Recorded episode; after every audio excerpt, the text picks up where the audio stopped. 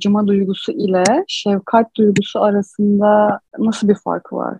Bunu şöyle de sorabilirsin. Hiç hayatında birinin sana acıdığını düşündüğün için öfkelendiğin oldu mu? Hmm. Ya da aslında o şefkatli de sen öyle mi algıladın? Belki biz şefkat görüyoruz ama bunu asla üzerimize almıyoruz belki. E, Güzel bir soru. Bunu tabii ki de ince bir çizgi var şefkatle acım arasında bence. Bir, bizim içinde bulunduğumuz duygu durumu yani bunu algılama şeklimiz bence bayağı önemli. İki, karşı tarafın bunu yapma şekli çok önemli. Çünkü acımada şöyle bir şey var. Acıma karşı tarafı kendinden alçakta görmeyle ilgili bir şey. Yani kendini üstün gören bir insan karşıdakine karşıdakine acıyabilir. İki, yani bir ikirciklik var. O da şu. Evet acı, acıdığı kişiye hem onu kendinden alçakta gördüğü için hem de olur da kendisi de o duruma düşer düşer diye şefkat başlığı altında aslında bir korku mekanizmasıyla ona yardım etme ya da ona bir iyilikte bulunma isteği var bence. E, bazen böyle görürüz işte bir dilenci görürüz bir ayağı kesilmiştir. Ya aslında ilk egonun yani sahte benliğin aklına gelen şey iyi ki benim ayağım kesik değil olur.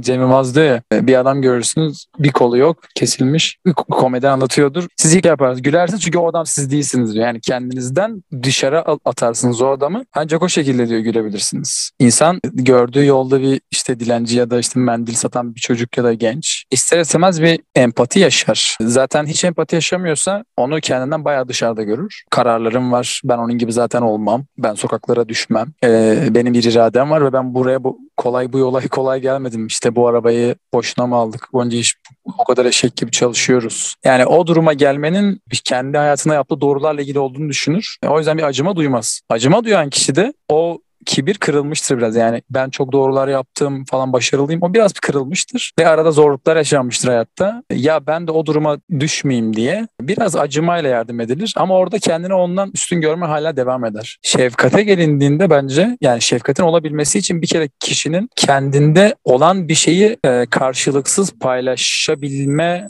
kendinde fazla olanı verebilme potansiyeli. Bu da kendine yetinmek ve kendini bilmekle ilgili. Şefkat öyle her an duyabileceğin bir şey değil. Gerçekten kendine huzurlu, kendi içinde kendine yeten ve tamamlanmış hissettiğinde ancak o zaman karşı tarafa verebileceğin sende olanı paylaş o aslında sevgi bir nevi sevgi hali. İşte o e, bilinç seviyelerinde var ya eternal love and tepedeyse onun bir tık alt dalları sevginin iyi yüksek bilinç seviyeleri işte compassion o şefkat yani o şefkati duyabilmen için biraz bilinç seviyenin yüksek olması lazım. Hayattan bir korkunun kolay kolay olmaması lazım. Bir şeyleri aşmış olman lazım. Bir korku yoksa birine duyulan bir sevgide ve verme isteğinde e, ona şefkat göstermede bir korku yoksa o şefkat evet.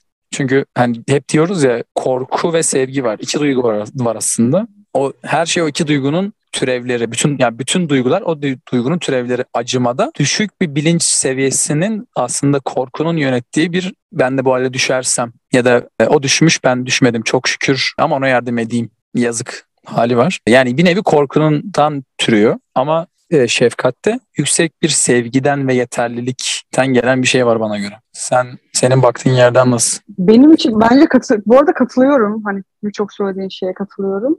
Ya merhamet dediğin şey aslında karşı tarafın karşı tarafla beraber acı çekme hali. Yani onu en az onun kadar hissedebiliyor olma hali. Ve bunun için aslında elinden gelen her ne varsa yapma isteği, o ızdırabı dindirebilmek için. Çünkü öyle bir empati kuruluyor ki ki empati aslında yine empati de şeydir. Hani tamamen pasif bir duygudur. Hani empati kurarsın ama hiçbir şey yapmazsın yani. Empati kurar, an, anlamak gibi. Ama compassion yani merhamet dediğin şey bir anlamda en az onun kadar acı çektiğin için ya da onun acısını çok derinden hissettiğin için kendi acını da dindirmek adına belki bir noktada bir ne yapabiliriz. Yani ne yapabiliriz, bunu nasıl dindirebiliriz? Ee, bir harekete geçme hali e, söz konusu. Ve ondan sonra şeyi hayal et mesela birine ciddi anlamda o kadar gönülden yardım ettikten sonra veya onun acısını dindirdikten sonra karşı tarafın karşı tarafla beraber mesela zıplarsın, hoplarsın, sarılırsın, ağlarsın, çığlık atarsın. Anlatabilir mi o, o, o duyguyu gözünün önüne getirebiliyor musun? Mesela muhtemelen hayatında bu tarz şeyler oldu. Yani birine merhamet gösterip action alıp yani hani harekete geçip onun acısını dindirdiğinde Sanki sen iş o acın ve sen sanki ondan kurtulmuşsun gibi hissedip onun onunla beraber mutlu olmuşsundur. Tabii aslında kendine yardım yani ona yardım ederken kendine yardım ettiğini e, hissetmişsindir muhakkak. Ya işte inanılmaz bir şey yani. yani. Bir, bir duygu ve zevk duygusu aslında yine. Ama bu, bu, bu olumlu bir duygu. Saf bir duygu. Acıma duygusu e, karşılığında bir şey istiyor galiba. Hmm, evet. Doğru. Acıma duygusu diyor ki tamam ben bunu sana yaparım. Mesela patronundan avans istedim. Acıdı sana, acıdığı için verdi. Ve karşılığında daha yüksek performans, fazla mesai, e, daha fazla itibar görme senden durumu, saygı görme, saygı duyma vesaire. Karşı tarafın aslında acıma Doğru. duygusu ne kadar acımasız olduğuyla da çok doğru orantılı bence. Yani acıma duygusu verdiği acıma duygusunun yani acıma duygusuyla verdiği şeyin o da veriyorsa genelde pasif bu arada acıma duygusu. Karşılığında senden ne istediği tamamen ne kadar acımasız olabildiğiyle çok doğru orantılı gibi geliyor bana. Ve bunu bunun üzerine ben bayağı düşündüm bu arada. Çok çok iç içe geçmiş bir kavramdı benim için. Ve acıma duygusu beni rahatsız eder, ediyor hep. Birinin sana acıması mı senin birine acıman? İkisi de bence, ikisi de beni rahatsız etmeli. İkisi de ediyor. Yani birine ben eğer bir şey yapıp karşılığında bir şey bekliyorsam rahatsız oluyorum. Ama benim bilmiyorum, benim bugüne kadar bir şey yapıp karşılığında bir şey beklediğim nokta beklediğim için olmadı. Bu konu üzerine çok düşündüm. Yani nasıl söyleyeyim? Karşılıksız mı yapıyorsun? aslında öyle bir niyetle yapıyorum. Ama bu bazen bu şey var ya haksızlığa uğrama veya kullanılmışlık hissi. Hı hı. Onu fark edersem şefkatim O zaman koru, koruyamayabiliyorum.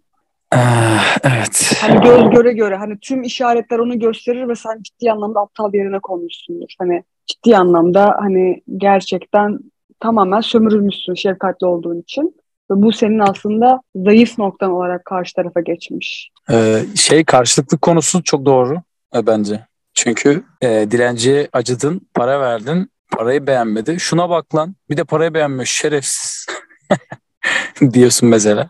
Demek ki Minnet Ee, duymasını istiyorsun sana. hay, demek ki bir karşılık bekliyorsun ve o karşılığı alamadığın için aynen. de piçe bak diyorsun falan hani ne bileyim. Yani bir adama saydırıyorsun. Ama şefkat böyle bir şey değil. Dediğim gibi daha yüksek bilinç seviyesinde yapılan bir şey. O yüzden kesinlikle önemli bir ayrımlarından biri bunun kişide bunu ben bir karşılık bekleyerek mi yaptım yoksa beklemeden mi yaptım? Diyorum ya yani karşılık bütün aslında kişisel ilişkilerde kurduğumuz bütün kişisel ilişkilerde ki bu bir kişi ilişkisi olduğu için yani persona hani geçen şey okudum persona maske demekmiş bu arada. Etimoloji kökende. Yani aslında bir maske geçiriyoruz ve bir, bir nevi e, egosantrik bir rol oynuyoruz. Herkesle bir ilişkimizde bir personamız var. İşte bir yerde patronumuz ya da işçiyiz e, iş, iş yerinde.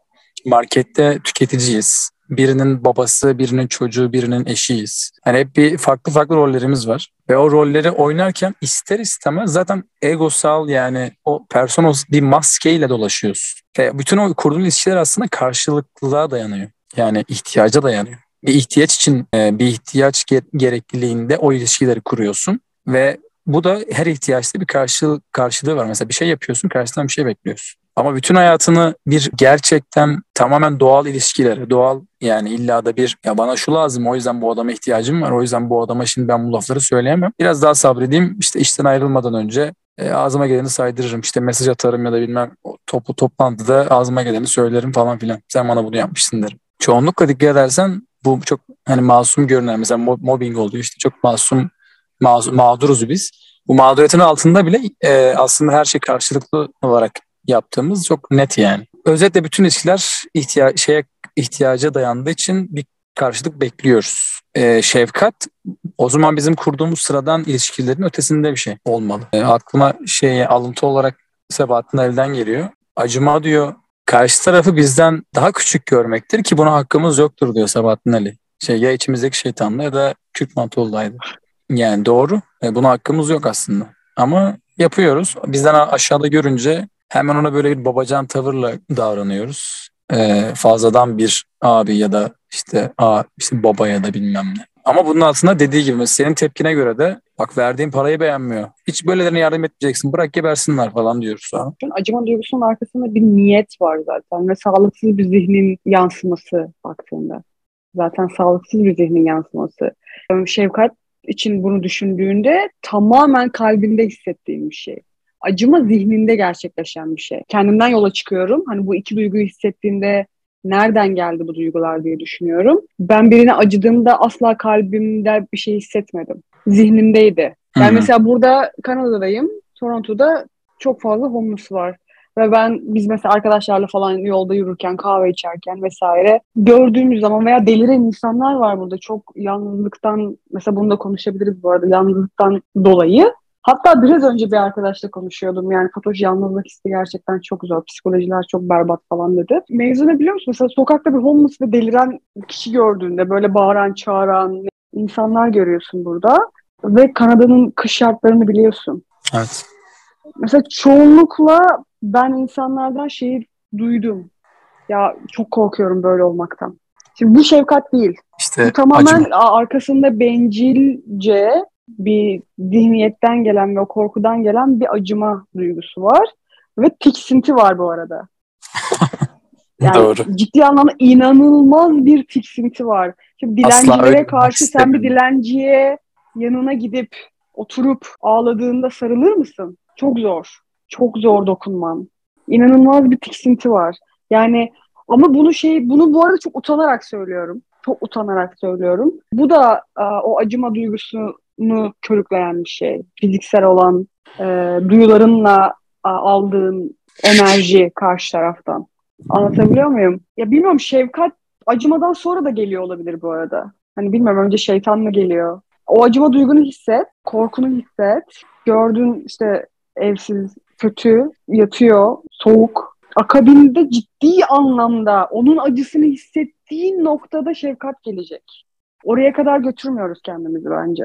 Ya düşünsene orada onunla üşüdüğünü, e, evsiz kaldığını, günlerce onun ne yap yani orada nasıl yattığını, ailesini, kimsesinin olmayışını, hmm. tamamen onun acısını hissettiğinde anlatabiliyor o acıma duygusu gider. Anladım. O zaman bir şey yaparsın. Mesela o zaman işte görüyorsun insanları. Gidiyor mesela restorandan e, bir şey alıyor getiriyor. Gidiyor işte montunu çıkarıp üstüne örtüyor ya da para bırakıyor ya da hani ne yapabiliyorsa yardım istiyor. Bilmiyorum ne yapabiliyorsa yapıyor mesela sıcak bir kahve alıyor.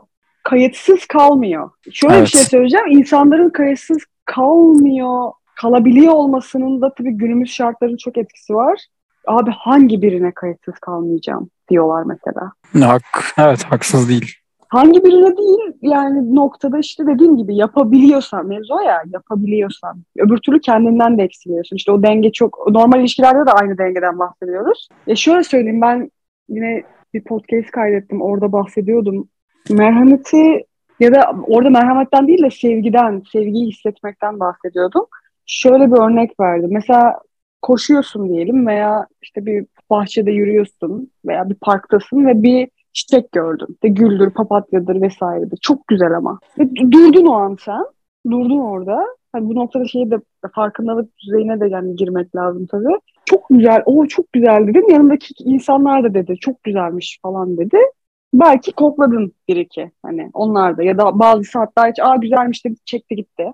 Devam etti. E, kanka nereye gidiyoruz ya yaptı. Tamam Sen orada durdun ve durmak istiyorsun. Şimdi o noktada farkındalık ve şeyi sevgiyi genişletme hali. Sevgiyi nasıl genişletebiliriz? Sevgiyi nasıl yayabiliriz içimizde? Sevgiyi nasıl paylaşabiliriz? Hani sevgi paylaştıkça çoğalır ya. Ve, sevgimizi tek başınayken içimizde nasıl büyütebiliriz konuştuğumuzda. Şimdi o gülü kokladın, oradasın, dokundun. Onun orada büyü, büyümesini hayal ettin. Bunun nasıl mucizevi bir şey olduğuna olduğunun farkına vardın. Onun tomurcuk halini düşündün. Solacağını düşündün. Sonra onu kopardın o gülü. Sonra gittin sevgiline verdin. Gittin annene verdin. Gittin hastanede yatan bir tane yaşlı bir adama verdin. Bir çocuğa verdin. Yoldan geçen bir adama verdin. Mezarlıkta gördüğün bir mezarın üstüne bıraktın. Ama bunu o gülü koparmadan yaptın. İçinden yaptın. Hepsini gönderdin. Şimdi bu sevgiyi büyütmek işte. Şimdi o gül oradaydı. Sen bu farkındalıkla o anını büyüttün, büyüttün, büyüttün, büyüttün, genişlettin ve içini sevgiyle doldurdun.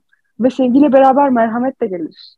Merhametsiz sevgi olmaz zaten. Ama ötekiler mesela dedi ki kanka Allah ne yapıyorsun orada ya? Of, gene başladı falan dediler mesela sana. Şimdi bu kopukluk işte bu aslında tam olarak acıma ve şefkatin farkı gene. Yani farkındalık düzeyin ne kadar yüksekse merhamet düzeyinde o kadar yüksek, sevgiyi algılama ya da verme potansiyelinde o kadar yüksek olur bence. Oluyor yani. Ben deneyimledim bunu. Kesinlikle Sen ne öyle. diyorsun? Yok kesinlikle öyle katılıyorum. Hatta e, ya bu dediğim gibi daha yüksek bir bilinç seviyesi yani daha yüksek bir farkındalıkla alakalı bir şey. E, sen güzel anlattın. Ba- Bayağı bir şey geldi aklıma zaten. Sen konuşurken acımak bir eksiklikten doğuyor. E, şefkat fazlalıktan. Aynen, Sen- aynen. Çok haklısın. Sende Öyle bir şey eksikte ve korkuyorsan e, o zaman acıyabilirsin. O zaman birilerinin de Daha başarısız fazla olmasını eksilmek korkusu düşünse- olabilir mi sence? Evet. Hani Aynen, daha aynen. fazla eksilme korkusu. Tabii. Ee, insanın korkusu nedir? Temelde hayatta kalma. İkincisi de toplum tarafından kabul görme, belli bir e, refah düzeyinde yaşama falan filan. Bunda eksilmeler olduğunda ya da herhangi bir duygusal olarak bir şeylerde yetersizlik, bedensel yetersizlik veya diğer maddi yetersizlik bir sürü bir sürü anlamda yani hem fiziksel hem psikolojik olarak e, birçok yetersizlik eksiklik olduğunda acıma ortaya çıkar. Hem kendini koruma mekanizması olarak hem de ötekini ötekinden üstün olduğuna biraz teşe- şükür edip teşekkür edip ona yardım edebilecek durumda olduğunu da hissetmenin verdiği rahatlık diyeyim. Ama temelde bir eksiklikten ve bir korkudan doğuyor acıma. Ee, Tamamen bir yansıma hali zaten. Kendini yansıttığın bir şey. Aslında bütün, bütün ilişkiler Tabii. öyle zaten de. aslında yani- kendine acıyorsun. O, o halde Aynen, olabilecek kendine acıyorsun. Yani, Ee, yani senin bir gelecekte bir olasılığın olarak o hale düşmüş, çok zor duruma düşmüş biri olduğunu görüp o kişi sen olabilirdin ee, diye ona yardım ediyorsun, acıyorsun ona.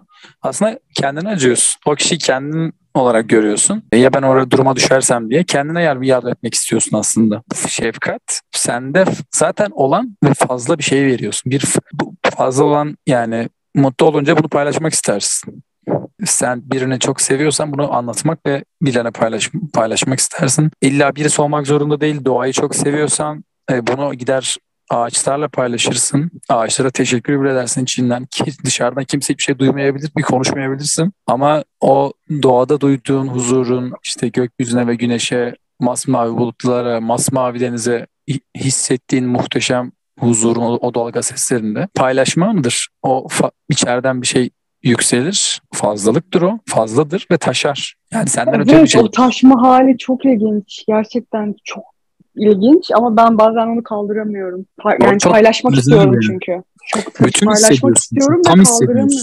Aynen ama işte onu bazen kaldıramıyorum paylaşamadığım için. Şeyde mesela ben Banff'e gittim ya tatile. Şimdi sürekli doğanın içindeydim. Ve mesela insanlarla işte hiking yapıyoruz, yürüyoruz vesaire. Ben yürürken konuşuyorum bu arada ve sürekli ağaçlara dokunuyorum. İşte dağa dok dokunuyorum. O kayalıklara dokunuyorum. Aslında dağa dokunuyorum. Zaten giderken de dokunmak istiyorum. Şu yüceliğe bak falan filan diye konuşuyordum arkadaşlar. Ve onlar da öyle hissetti bu arada. Coştuk. En son zirveye çıktık. Bir ağladık. Evet. Bir ağladık. O kadar sessizdi ki. O kadar sessizdi ki ben böyle pışıp pışıp pışıp aktı yani. Hani taştım. Dinledik doğayı ama ve şunu fark ettim. Ki doğa sana aslında gerçekten alabiliyorsa inanılmaz bir sevgi veriyor. Çok güzel, güzelliğiyle veriyor. Çok güzel. Öyle bir sevgi veriyor ki, öyle bir sevgi veriyor ki. Ben orada çok iyi hissettim. Böyle sevgi yumağı gibi hissettim. Tatile gittiğinde mi son tatilde? Aynen son tatilde. Yani gelirsen bu tarafa mutlaka gidelim tekrar. Yani bayılırsın. Ee, dokundum ağaçlara ve tek tek hissettim onları mesela yürürken. Ve onu yaptıkça daha çok hissettim. Ve ne biliyor musun güzel tarafı? Ciddi anlamda senin hiçbir şey yapmana gerek yok. Sen doğaya zarar versen de doğa orada seni seviyor. Ama bu Evet. merhamet işte. Bu merhametin ta kendisi. Orada Aynen. duruyor. Senin için orada. Hiçbir şey yapmana gerek yok. Bugün güzelsin diyorsun, yarın yüzüne bakmıyorsun. Ama hala orada. Hala orada görkemiyle, o güzelliğiyle, her şeyiyle ve tüm o işte ne bileyim karada dayanıyor, depreme de dayanıyor, dönüşüyor. Mesela şeyi düşündüm. Bir ağaç, bir fidan büyürken, dallı, dallanırken, sonra yaşlanırken canı yanıyor mudur acaba diye düşündüm. Çünkü biz dönüşürken canımız yanıyor. O da canlı. Niye yanmasın ki? O da nefes alıyor. Hatta o bize nefes veriyor baktığında. evrimin nefes her veriyor. bir bir evrimsel süreçten diğerine şey geçer fark ettim. zorlanmanın her her canlıda ve her hayvanda olduğunu düşünüyorum. Ben böyle düşünüyorum. Yani düşün, mesela onu hissettim ben onu düşündüğümde. Düşündüğüm an hissettim. Yani daha doğrusu o farkındalığa geldiğim anda hissettim onu. Oksijen üretiyor ya ağaçlar. Hı hı. Yani acıdan beslenerek sana sevgi veriyor. Çok ilginç değil mi? Yani öyle yorumlarsan.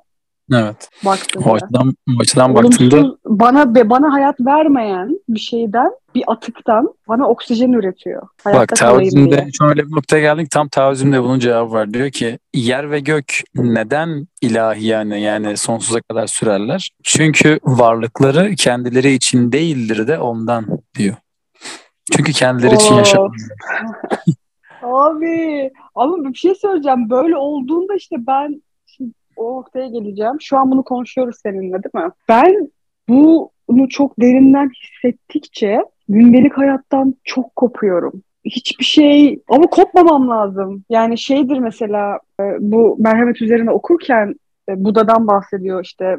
Diyor ki bu diyor kıskançlıklar, bu diyor zorbalıklar, bu diyor acıma duygusu.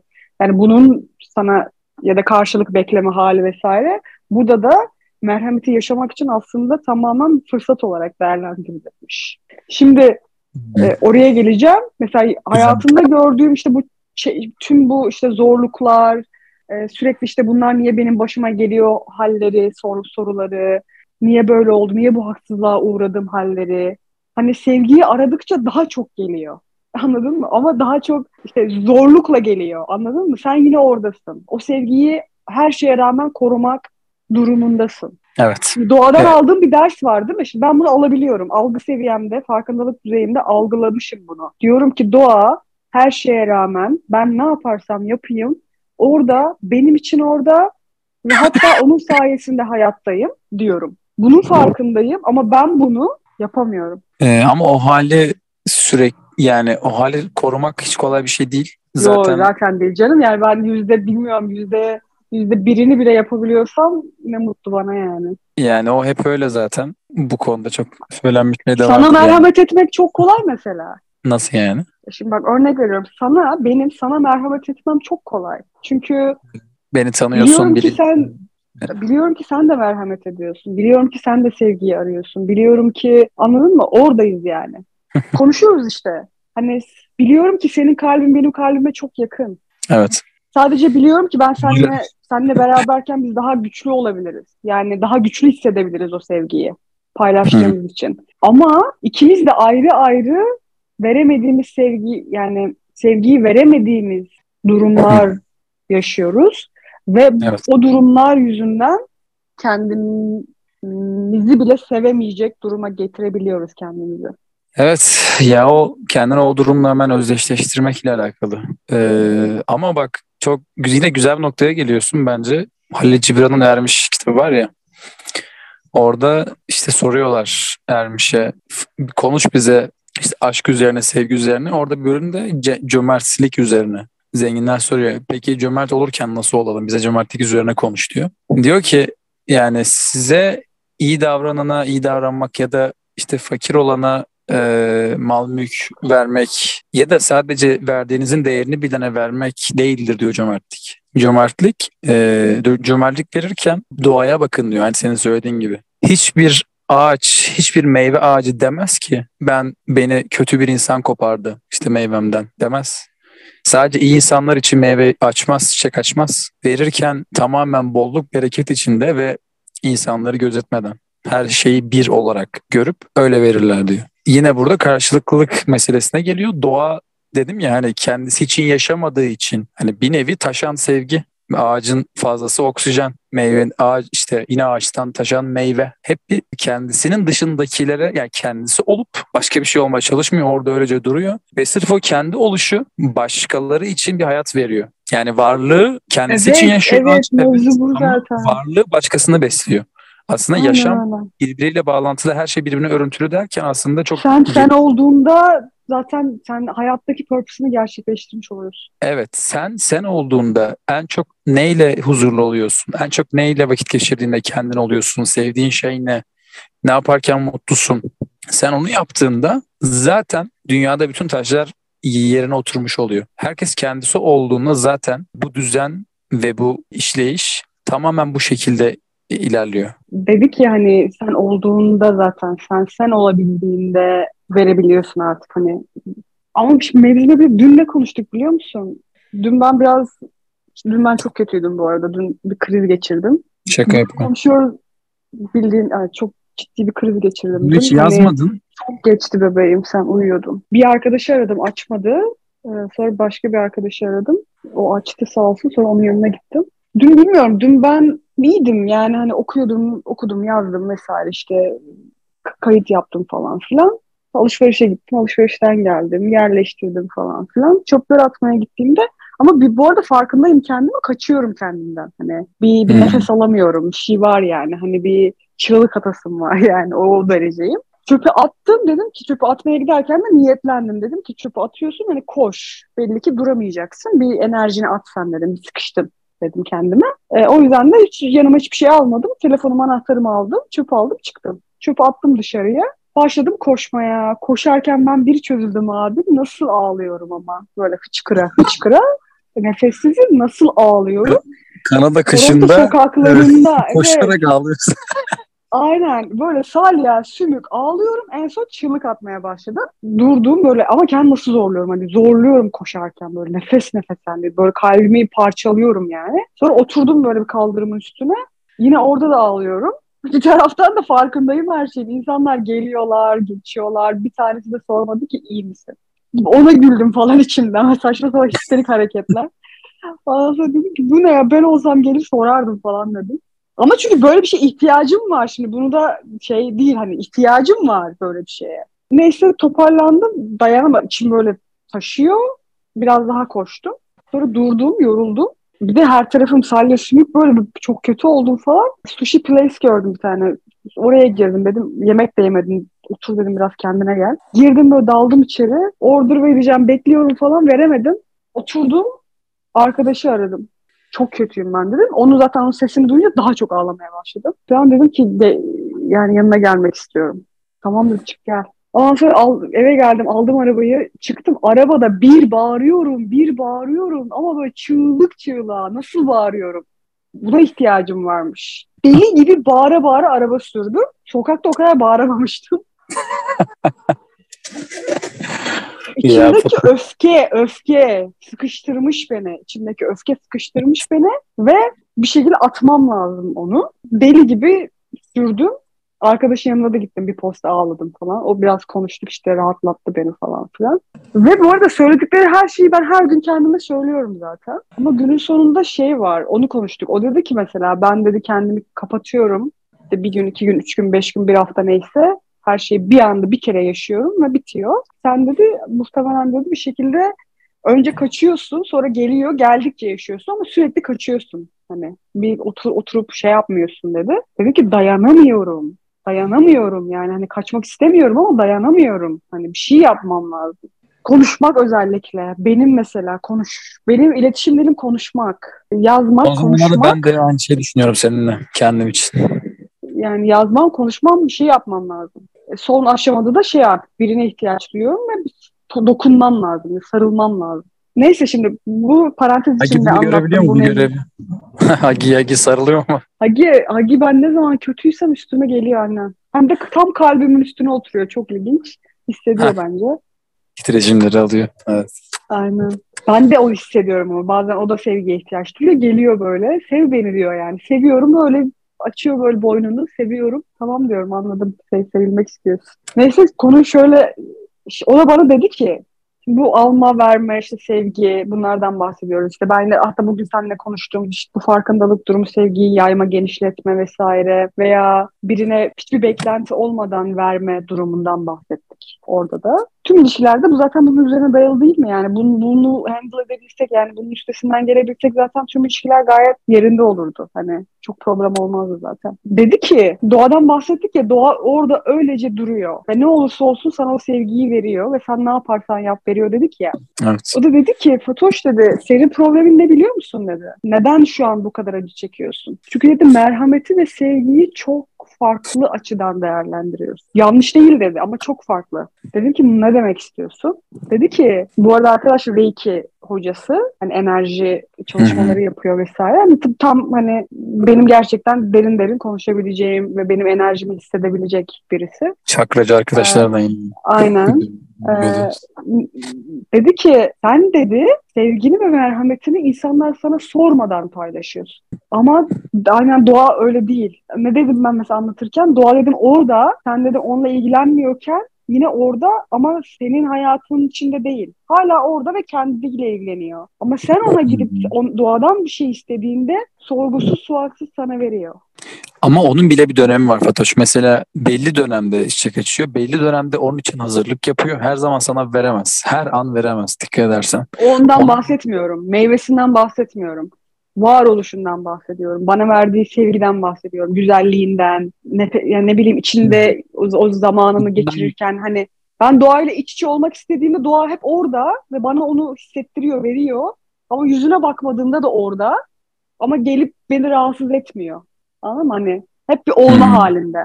Ondan bahsediyorum. Evet. Bunu şöyle örnek vereceğim. Mesela arkadaşın var, bir şey gördün, kötü durumda. Sen dedin ki Aa, tamam kanka halledelim hemen şunu yapalım, bunu yapalım, şöyle yapalım, böyle yapalım falan. Dedi ki yok gerek yok. Sonra ertesi gün aradım. Dedim ki kanka halledelim ya işte bak bende böyle böyle bir durum var vesaire. Hani halledelim hadi. Niye yapmadın? Niye etmedin? Şimdi diyor ki sen bunu bunu yap. Bunu yapıyorsun. Yapma bunu. Ve ben bunu yapıyorum. Ve bu insanlarda yük oluşturuyor. Sana kimse sormadan hiçbir şey offer etme dedi. Doğru demiş. Bu senin onları sevmediğin anlamına gelmiyor. Ama dedi eğer senin sevgine ve merhametine ihtiyaçları varsa en azından sorsunlar. Bırak sormalarına izin ver. Ki yaptığında karşı taraf için bir noktada değerli de olabilir. Değilse de o noktada o kararı sen verirsin. Ama hiç kimse senden hiçbir şey istemeden bir şey verdiğinde ve karşılığında karşılık beklemesen bile aksine bir acımasızlık gördüğünde, bir haksızlık gördüğünde söyleyebileceğin hiçbir şey yok. Yapmasaydın derler. Katılıyorum. Ee, yani aslında ya birçok yerden buna bakılabilir. Ee, faz, insanlara gerçekten severken gün... de böyle sevmek lazım.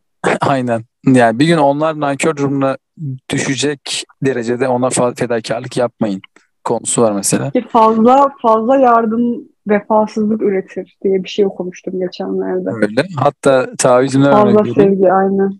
Yani taoizmde şöyle der. Yol ta, yani tao şey demek yol demek ee, ve yani evrenin doğanın ya da ne diyorsan Tanrı'nın işleyişi. Diyor ki yolu izleyen kişiler e, fedakar değildir diyor.